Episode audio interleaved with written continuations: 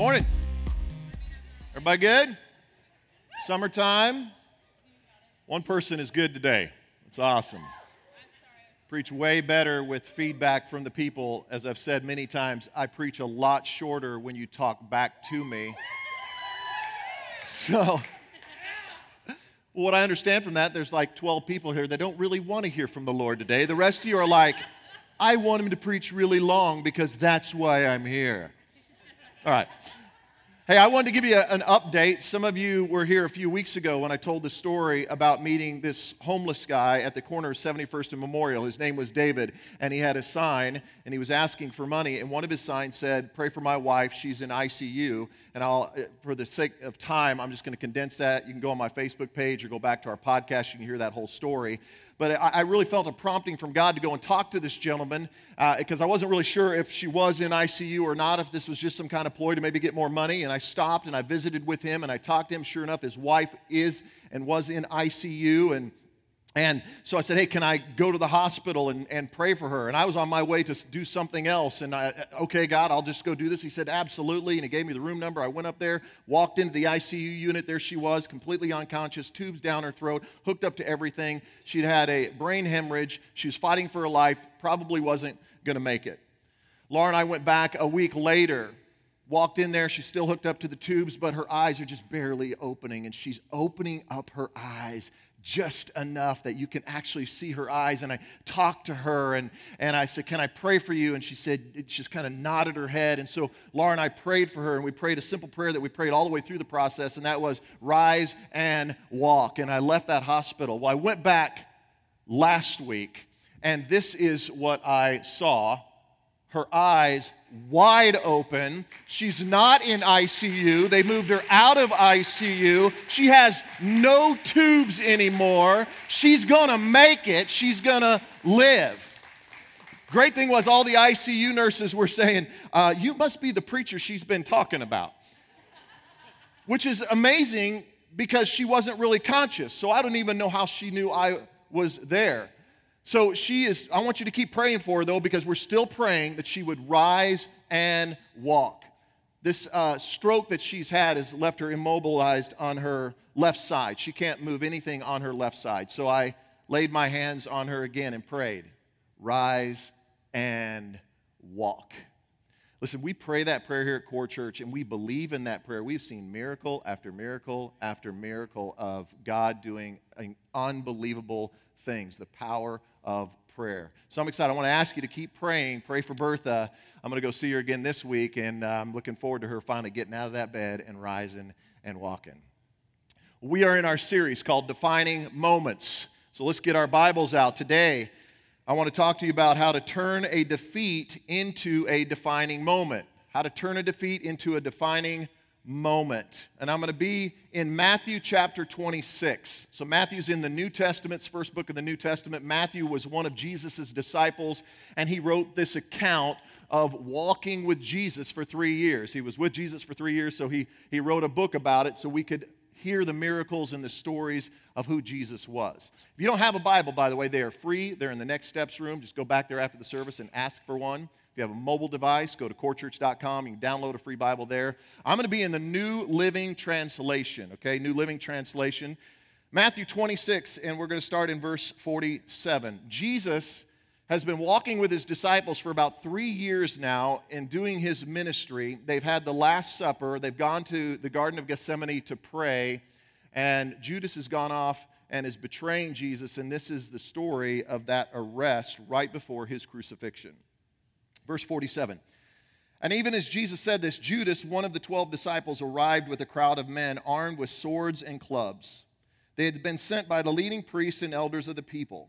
The traitor, Judas, had given them a prearranged signal. You will know which one to arrest when I greet him with a kiss. And if you're new to church, that's where that phrase, Judas kiss, comes from. We get that from this scripture. So Judas came straight to Jesus. Greetings, Rabbi, he exclaimed, and gave him the kiss. Jesus said, My friend, go ahead and do what you have come for. Then the others grabbed Jesus and they arrested him. But one of the men with Jesus, and by the way, this is Peter here, in this series, Defining Moments, we're looking at the life of Peter and some of the defining moments in Peter's life. This is one of Peter's defining moments right here. But one of the men, who was Peter, with Jesus, pulled out his sword and struck the high priest's slave, slashing off his ear. Put away your sword, Jesus told him. Those who use a sword will die by the sword. Don't you realize that I could ask my Father for thousands of angels to protect us, and he would send them instantly? But if I did, how would the scriptures be fulfilled that describe what must happen now? And Jesus said this to the crowd Am I some dangerous revolutionary that you come to me with swords and clubs to arrest me? Why, why didn't you arrest me in the temple? I was there teaching every day. This is all happening to fulfill the words of the prophets as recorded in the scriptures. And here's one of, I think, one of the hardest statements in all of Scripture, one of the um, most sorrowful scriptures and statements in, in all of the Bible. At that point, all the disciples deserted him and fled. Let's pray. God, for this moment that we have to search your scripture and to hear your word, we ask that you would speak to us. Really believe that you do have a message for us today and that you want to speak to each one of us. Uh, I want to ask you, church, if you would, you don't have to pray out loud, but pray for those around you. Um, might be a family member next to you, might be a friend, maybe a friend in front of you or behind you. Just, just say a quick prayer for them. They'd be open to what God has to say. Would you pray for me as your pastor? That I would be faithful to the text and that the Holy Spirit would really descend in this moment, that we could hear from Him. In Jesus' name. And the church said, Amen. And the church said, Amen. Yes, go. Come on now. I need that today, okay? I need that. Hey, did Daniel Surratt flat bring the word last week? Can I just give him some props right now? Man, what a, if you missed it, you got to go listen to the podcast on that. It was a phenomenal word, so helpful to me too.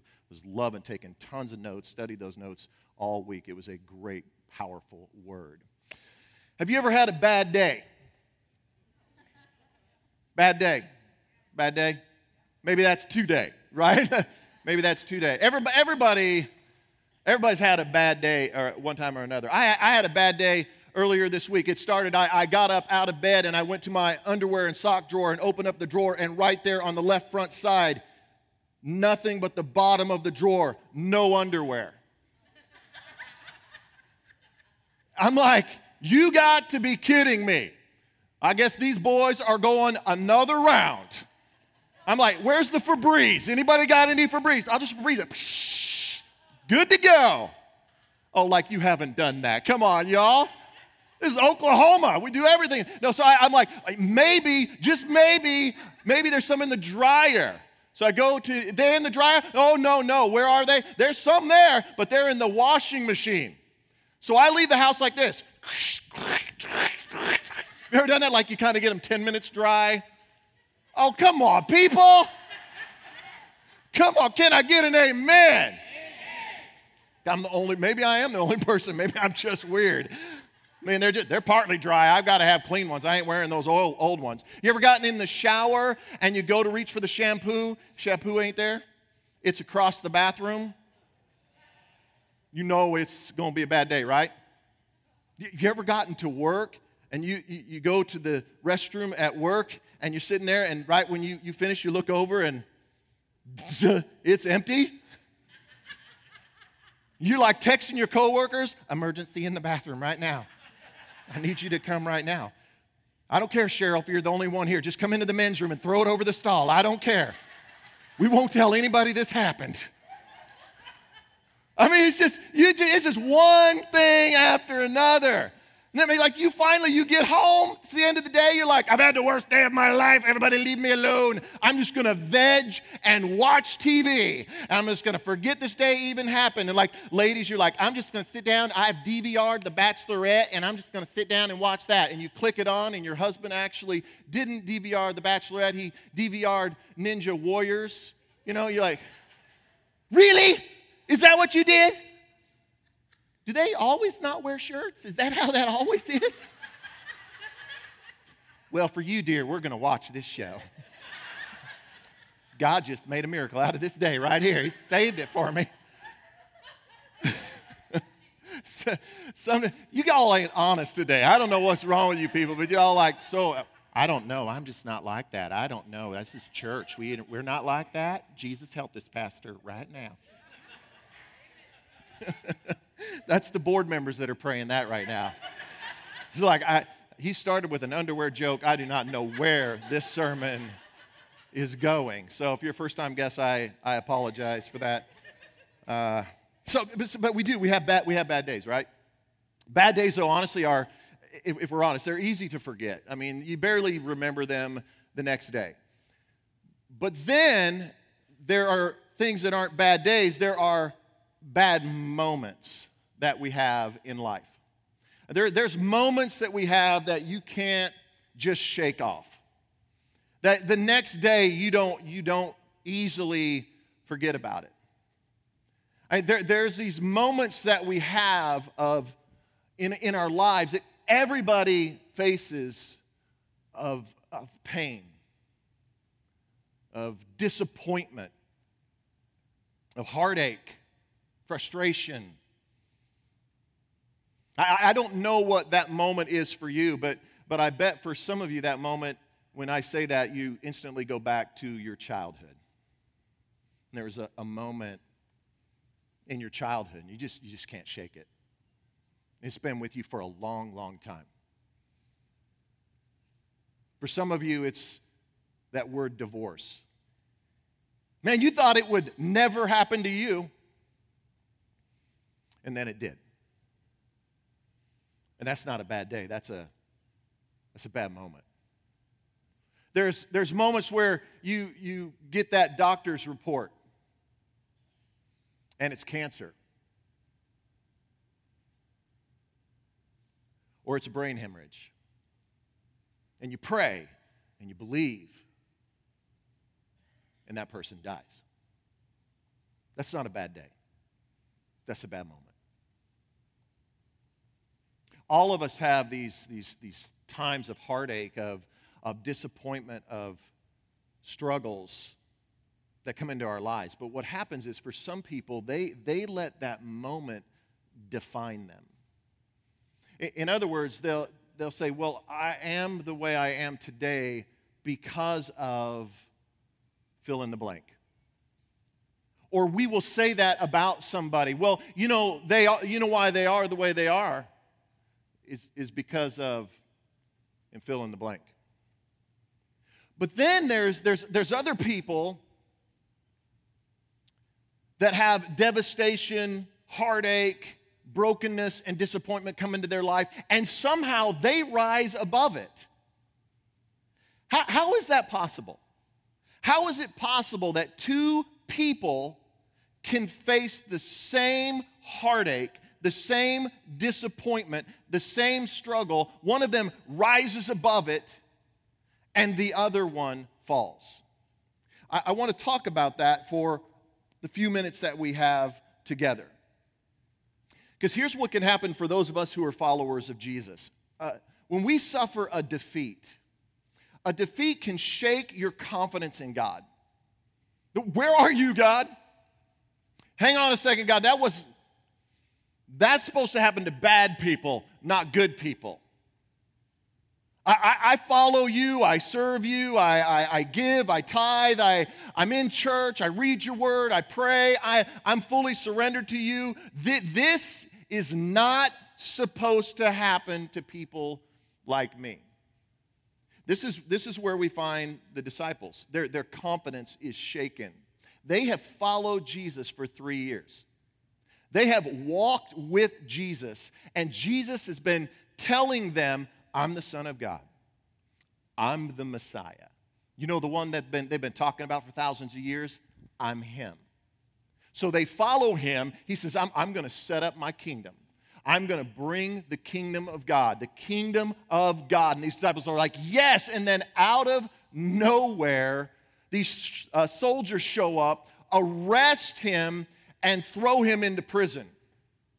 And we read this in Matthew 26 56.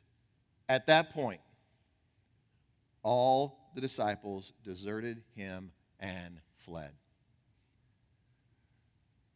This is written by Matthew. Matthew, one of Jesus' followers. I, I can't believe he even wrote that down, honestly. I journal every day. I am not writing that in my journal. Hey, I deserted Jesus today. But that's what Matthew's doing here in this moment. That's what he's doing. He's saying, all of them, he's saying, me. I, I got to let people know I'm, I, I'm one of them. I, I deserted him and I fled.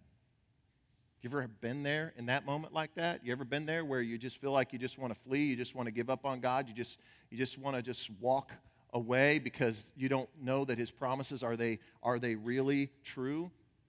This is what we need to understand today. The devil, he uses a defeat to destroy your confidence in God. The devil, listen to me right here, listen to me.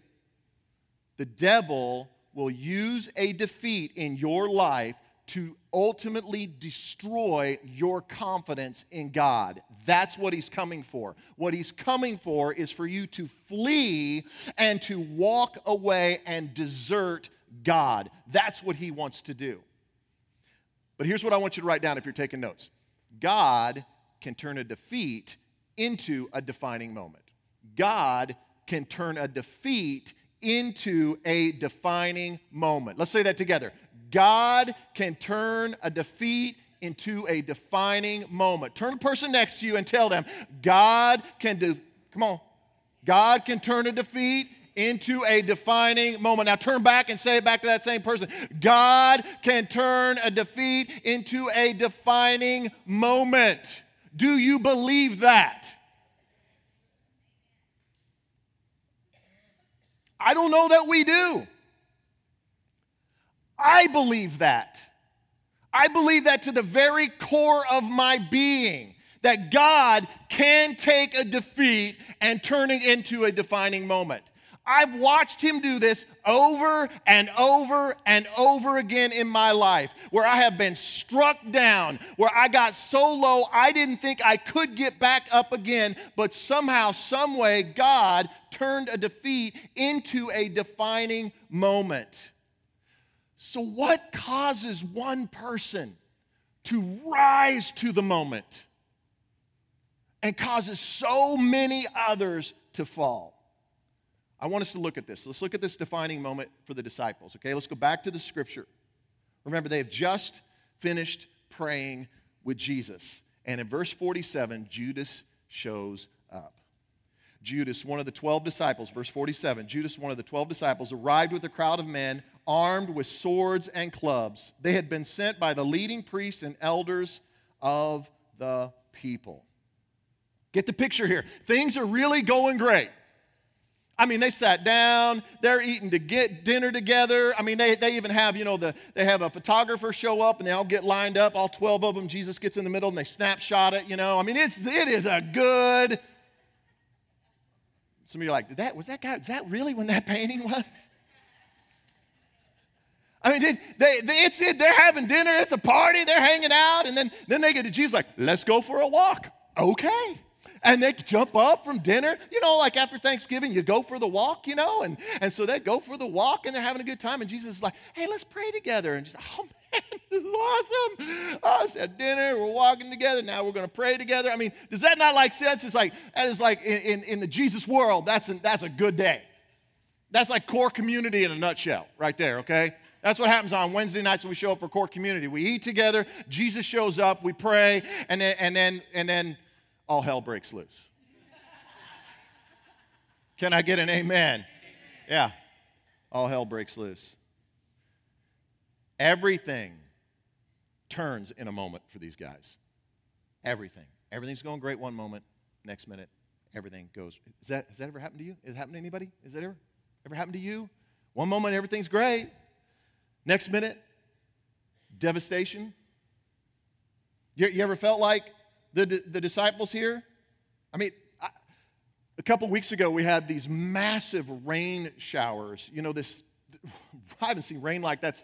I've lived here for almost 30 years. I've never seen rain like we had a, a few weeks ago. And I, I, remember on that Saturday night before church, the, uh, my phone was going off with all the weather warnings. Do you remember that one? Like 11:30 at night, the flood warnings. Just it was just insane. Well, at that moment, what I, I didn't realize is my oldest son, Stephen, his in laws, some of you know them, Pam and Steve Douglas.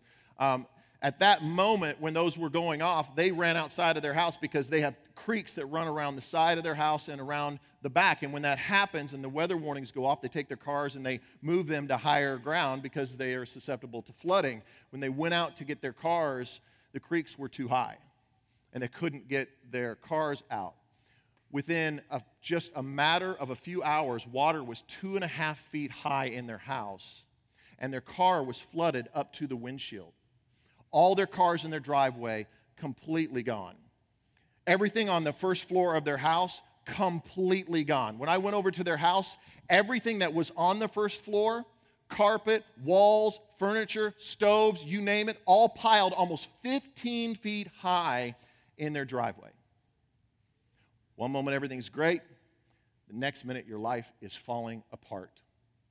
That's exactly how life works. One moment everything's great, everything feels right, and then the warning signs go off, the warning signals go off, and out of nowhere, it's devastation, it is destruction, it is pain, it is misery. One moment, everything is great in your family, everything's going awesome, and the next minute, boom, devastation. You didn't see it coming, and it rocked you. One minute you're going into the doctor for a, for a bump and a, a little bit of pain you're having, and the next minute the doctor gives you that report and it hits you like a shock wave. And everything changes in that moment. One, one moment, everything's going great at work and, and your job, and, and you've gotten the promotion, and the next minute you walk in and you're taking a box of your stuff and you're walking out. One minute, everything's going good financially. Everything's great. The next minute, out of nowhere, financial devastation. Everything can change in a moment. That's what happened to the disciples here. Here's what we need to understand when the enemy shows up, you need to understand this. If you're a follower of Jesus, when the enemy shows up, he always shows up with strength and might. He ain't patty caking, he's not messing around. He always shows up with strength and might. That's what he did here. In verse 47, Matthew does not do it justice. He, in, in, he says, a crowd of men showed up. Okay, a crowd of men. You know what that is? That's like a that's like a foursome at a golf course. That's what a crowd of men is. Okay, they just showed up with their nine irons. Hey, how's it going? Yeah, would you like to go to court with us? I mean, it, no, it's not what this situation was like at all okay? This was not a crowd of men. In fact, it was about 600 fully armed riot soldiers. These guys were trained for riots.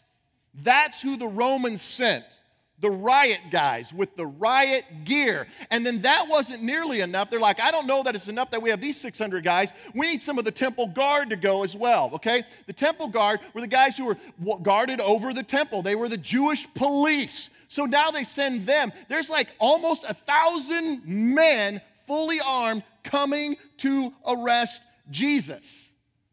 The, the enemy will do anything within his means to take you down.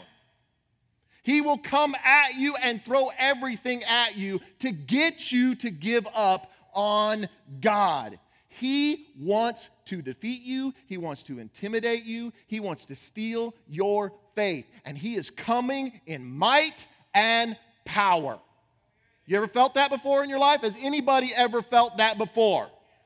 If you have not felt that, you need to get ready. You need to prepare yourself.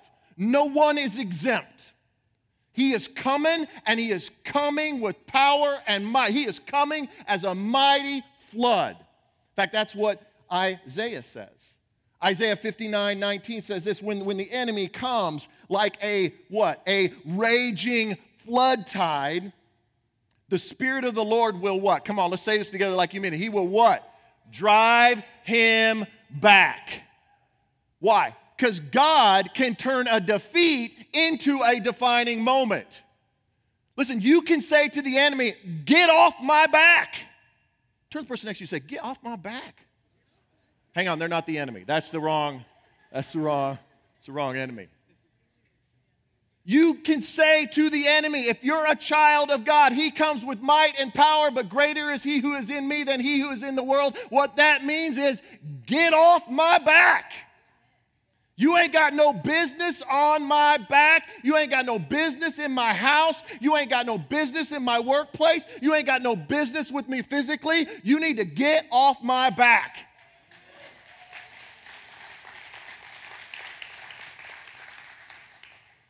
I love this, man. This is exactly what happened when the soldiers came for Jesus. If you look in John's gospel, you don't have to turn there, but John gives the same account. And in John's gospel, chapter 18, verse 6, now listen to this, okay? Listen, the enemy comes in with strength and might, but he pales in comparison to our God. Look at Jesus here. So the soldiers are, are coming, and they're and basically what they're saying is, hey, we're looking for Jesus of Nazareth. And, and Jesus says this I am he. And they all drew back and fell to the ground. Wow. Jesus speaks, and 600 fully armed riot soldiers and the temple guard all just get like, wet themselves, and fall down. That's one part's not in there, but that's just the gospel according to Brad. That's what happens to the enemy when God is on your side. You can't be the weak Christian. You're not, uh, you're not the soldier.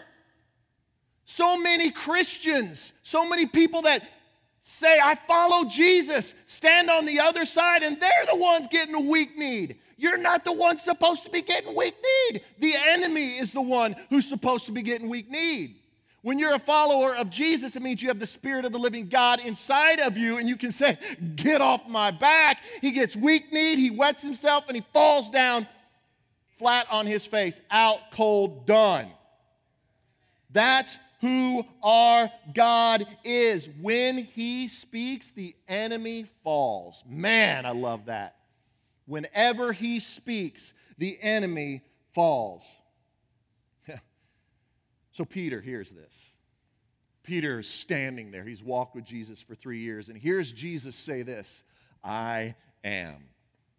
Now, Peter is Jewish, and he knows that in the Jewish culture and for a rabbi and the teacher, and he says, I am, basically what Jesus is saying in that moment is, I am God.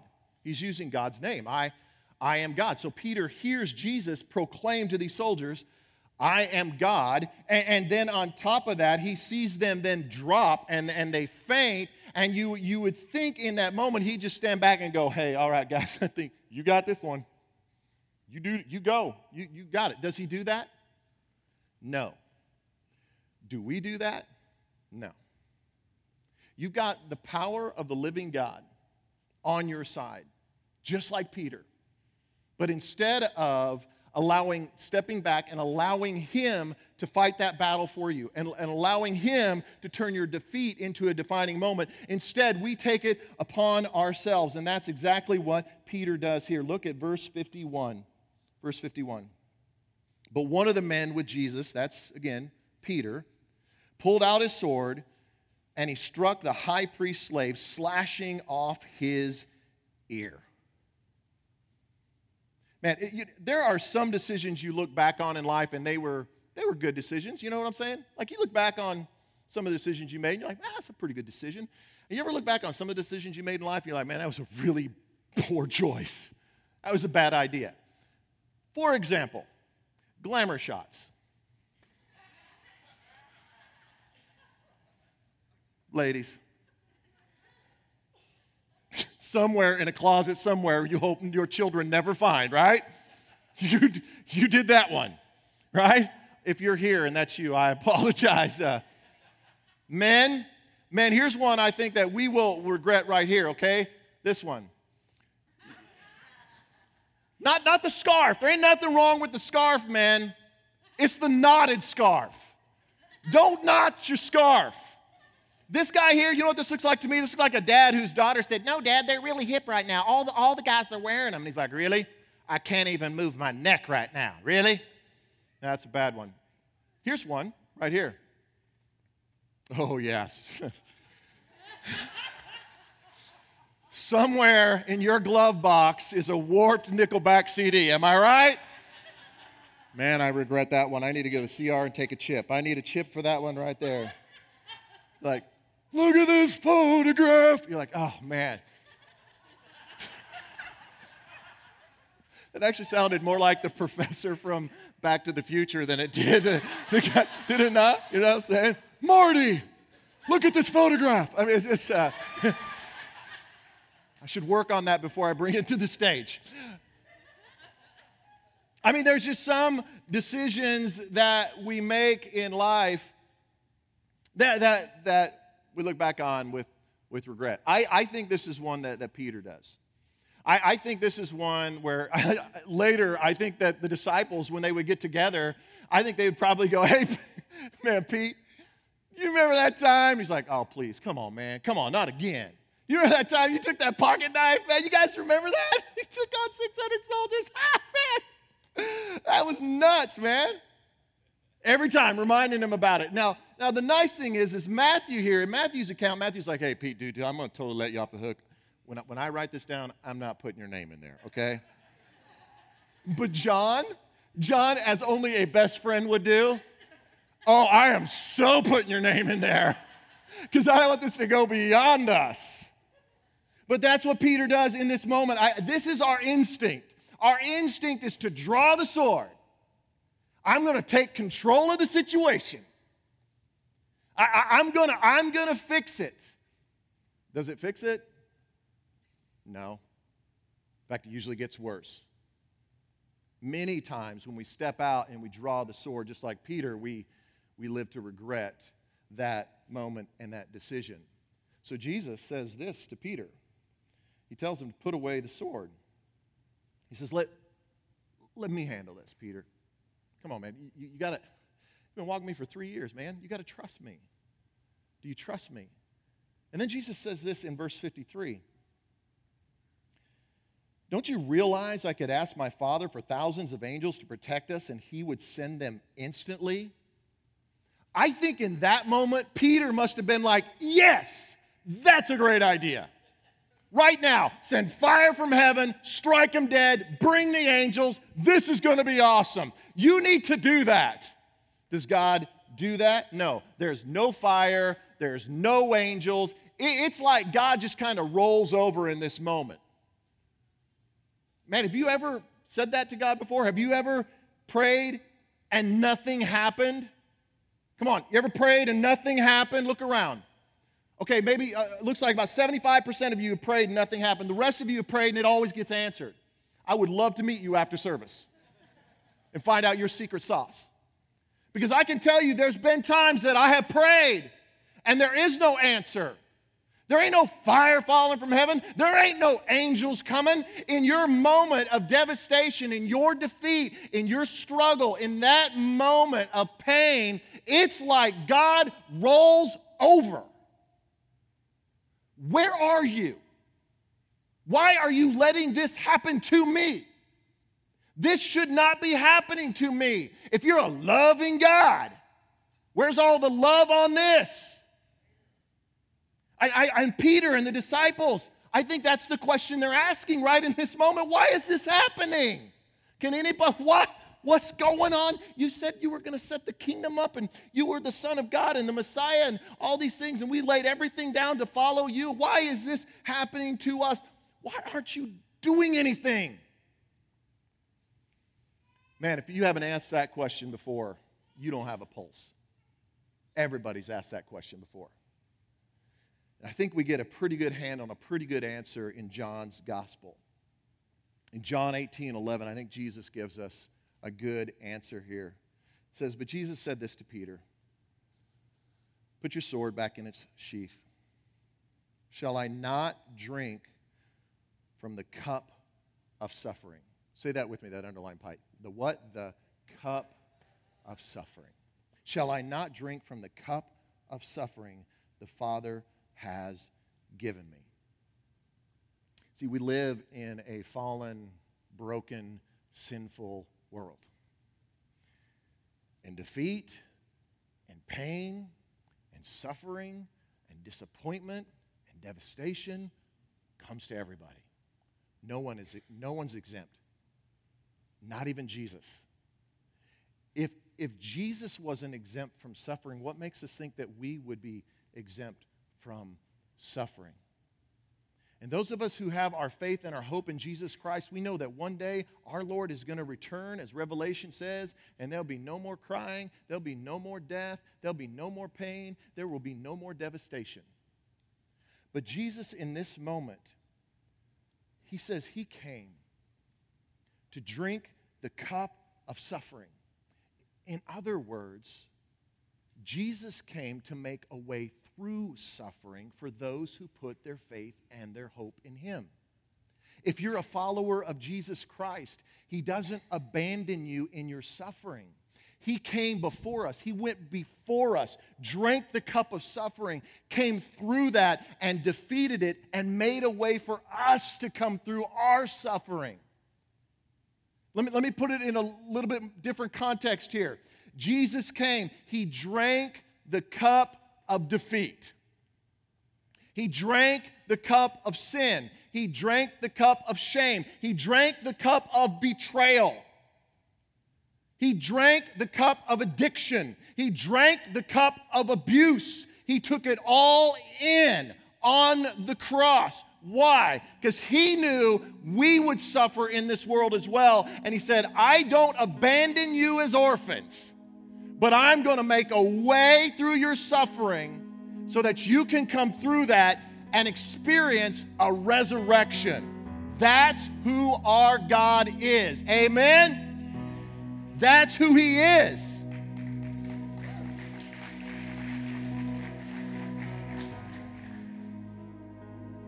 Man, with Jesus, there's always hope, there's always a resurrection for those of us who will trust Him, who will follow Him. And we say, yeah, it's a sinful, broken world. And one day, and one day you're coming And all of this will be over.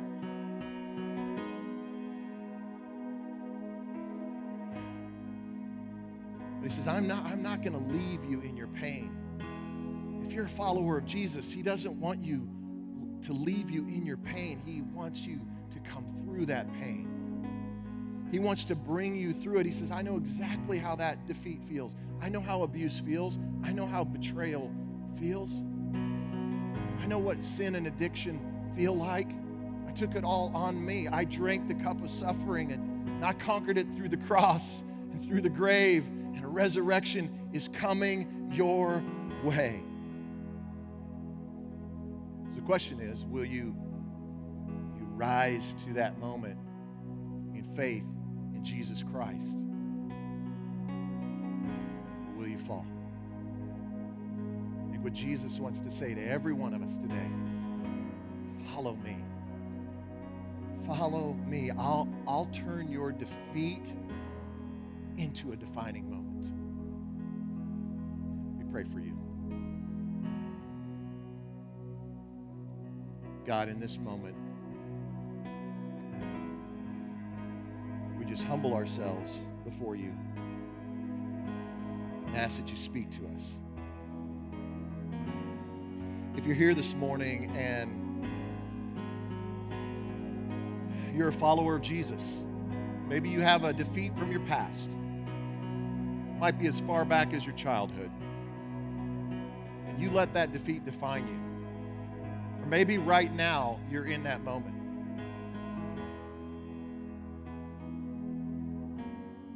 Right now you're in that moment of defeat and it's starting to define you. But you say, man, I don't want this defeat to define me. I, I want it to be my defining moment. I want to put my faith in Jesus and surrender that to Him. Would you just raise your hand so I can see who you are to know how to pray for you? Thank you. That's awesome. Awesome. Put your hands down. Anybody else? Got you all the way in the back. I see you. That's great. You might be here today and you're not a follower of Jesus. Listen, you're stuck. Without Jesus, you're stuck in defeat.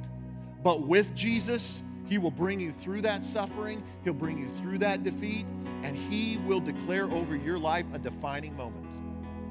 That begins, if you're not a follower of Jesus, it begins by placing your faith and your hope in Him. If you've never done that before, it's as simple as this. You just, say, man, God, I'm a sinner. You just pray this prayer and make it the confession of your mouth. God, I'm a sinner. I've made a lot of mistakes. There's been things that have been done to me, God, and there's things that I've done that are not right. But God, please help these moments to not define me. God, I want to shake off my sin. I want to shake off my shame. I believe that Jesus is the Son of God. I believe He did conquer the cross and the grave, and He did rise again. And today I'm going to put my hope in you, God. I'm putting my hope in you, putting my faith in Jesus. Make me new. Take away my sin, take away my shame. Make me new, Father. God, for those who are making that commitment today, Spirit of the living God, fill them. Every head bowed. If you prayed that prayer today and you made a decision to follow Jesus, would you just slip up your hand? I, I won't embarrass you. I won't make you come up here or anything like that. I just want to know who you are. You prayed and you made a commitment to follow Jesus today. Slip your hand up. God, for those two who have raised their hands, who have so much pain disappointment in their life, rise them up to new life. I want to ask you if that was you, you raised your hand because you're a follower of Jesus, but you have a moment that's just been defining you, to just turn that over to Him now. Give it to Him. God, this is yours. I'm not going to take it back again. Devil, get off my back. Get off my back. In Jesus' name, get off my back and leave it there at the foot of the cross. Walk away from it into new life. I'm walking away from this, God. Spirit of the living God, fill your people. Give them the strength. In Jesus' name, amen.